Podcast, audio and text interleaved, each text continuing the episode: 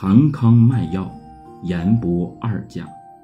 韩康，东汉诗人，博览群书，精通医道。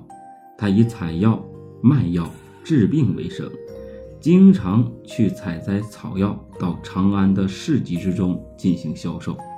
他根据买药人的病情的描述对症下药，但是他有一个规矩：所有的药价说一不二，不可讨价还价。如果有人不遵照他的规矩，他就会拒绝卖药给这个人。就这样，他在集市上卖了三十年的草药，严伯二价也成了他的金字招牌。有这么一天，有一个陌生的女子找到韩康来买药，但是对韩康的药价有着疑义，并缠着啊要求降价。韩康坚决不肯。最后，女子气愤地说：“长安城中啊，有一个叫韩康的人，他卖草药才会说一不二。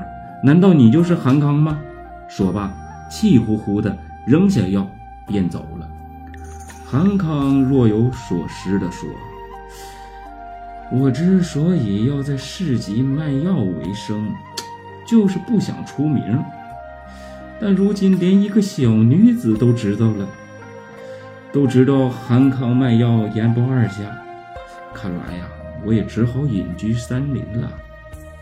后来，韩康真的隐居山林，居于霸陵山中，再也没有出山。汉桓帝曾委派特使多次下诏宣他入朝为官，都被他婉言的谢绝了。这个故事便是韩康卖药严不二价的故事。